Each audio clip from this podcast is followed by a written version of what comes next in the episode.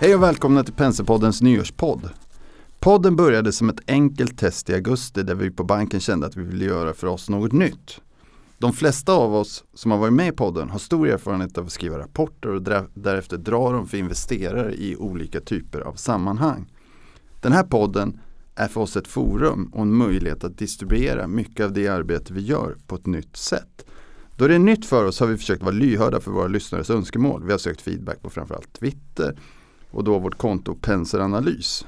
Där når vi framförallt många av dem som än, ännu inte är kunder. Våra kunder når, når vi ju normalt sett över telefon i personliga möten eller vid något av våra cirka 150 olika evenemang i våra lokaler. En feedback vi fått från, från en del av våra lyssnare var att man ville höra mer om hur andra investerare gör. Vi bjöd då in Per Sandå, av många betraktad som en av världens bästa traders. Podden med Per blev populär. Då fick vi på nytt feedback. Den här gången om att avsnittet var lite för kort och att det fanns fler obesvarade frågor vi borde ha ställt till Per.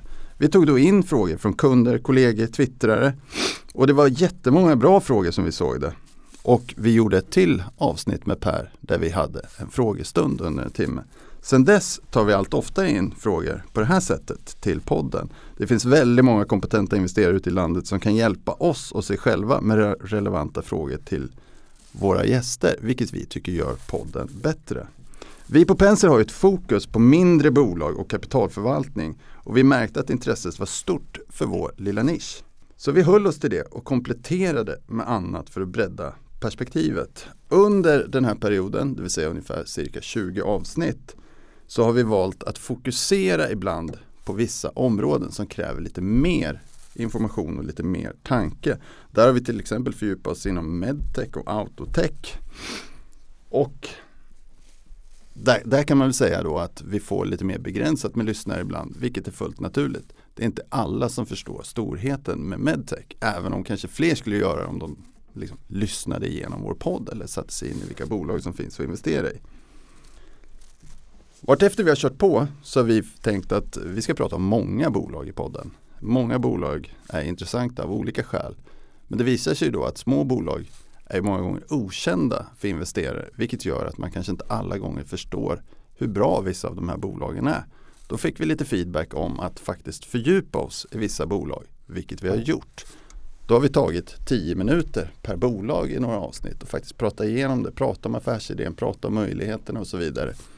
Och på så sätt utbildat våra lyssnare i de här bolagen. Det tror vi är en kul och trevlig och nyttig utveckling. Vi tror att fler skulle behöva sätta sig in i de här bolagen på ett liknande sätt för att på så vis göra bättre placeringar. Sen hade vi många gånger Sen hade vi flera olika typer av gäster i podden. Vi hade Robert Aldin och vi hade Staffan Persson. Vi hade Sven-Olof Johansson och vi kommer ha fler framåt. Det de fick göra och det vi var lite extra intresserade av det var att lyssna, kring, lyssna lite mer kring hur de gör när de investerar. Det man normalt sett kallar för investeringsprocessen. Vad jag tar med mig från gästerna så här långt det är att det är viktigt att läsa på om det man ska investera i.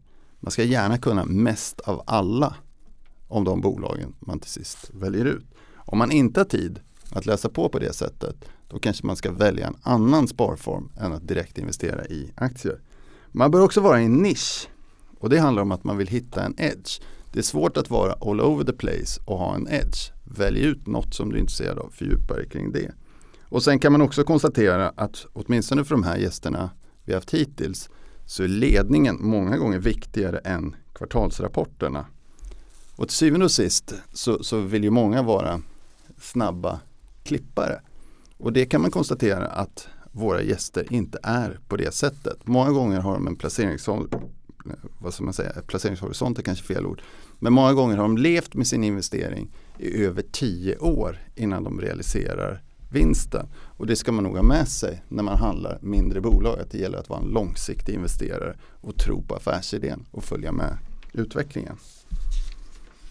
Vi på Erik Penser Bank skulle vilja tacka alla kunder och lyssnare som tagit sig tid att följa vår podd samt också feedbackat på Twitter och i andra sammanhang eh, sedan start.